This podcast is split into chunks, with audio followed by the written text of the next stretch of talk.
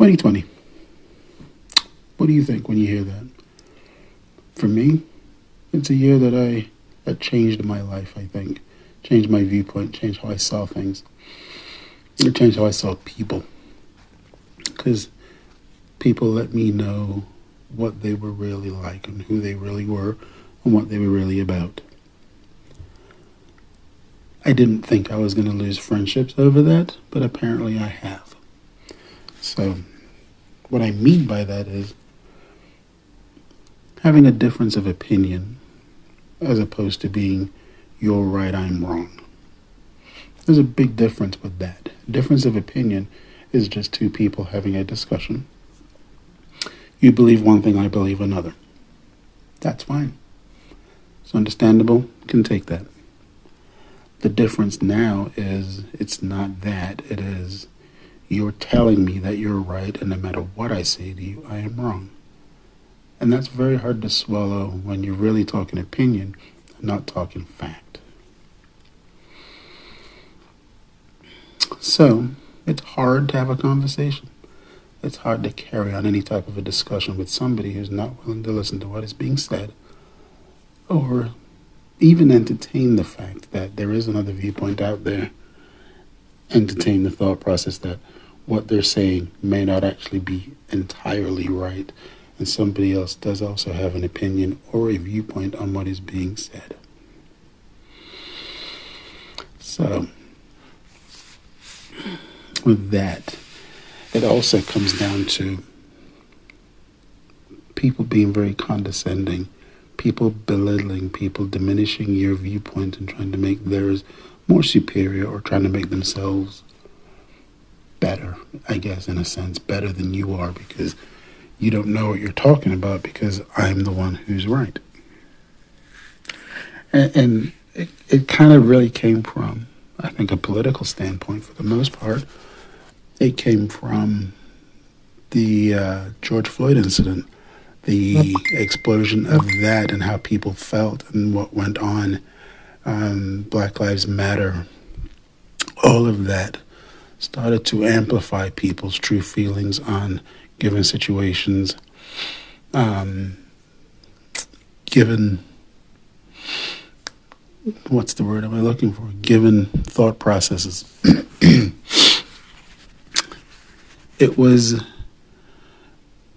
for me, it was a change because I felt that a lot of people I thought that were friends of mine would at least entertain listening to what was being said about how I felt about what was going on, the um, polarizing moments that are now there in the forefront, trying to get them to understand the other side of that equation and that it is not just what you think it is, that Black Lives Matter is not a terrorist group just because somebody says so. Um, it's it was frustrating, disheartening, sad because I didn't realize that I was going to lose friendships at the end of all of this. What frustrates me is, though, when you go back to 2009, 2017, Barack Obama was the president, a lot of them said he was not their president. They made it very clear he was not their president. But when the tables turned four years ago, that same sentiment came by. They decided to throw it in your face to say that this is your president, and if you don't like it, you can leave. Well, here we are again, turning tables again.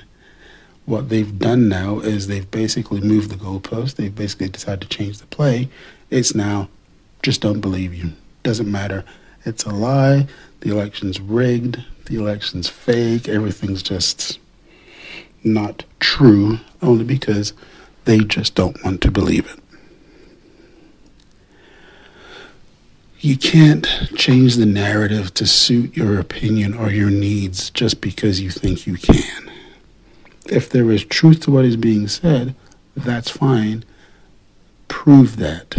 If you can prove that, great. If you can't prove that, then honestly, I would actually say stop perpetuating the lies, the rhetoric, the misinformation. So, with all that, that was part of the reason, and it is part of the reason I feel like I've distanced myself from certain elements only because I've tried to talk to, I've tried to have a conversation with, I've at least tried to reason with other people, but they have made it clear to me they don't want to do that. They don't want to listen to me. They don't think they have to listen to me. That's okay. Then we don't have to talk about anything else.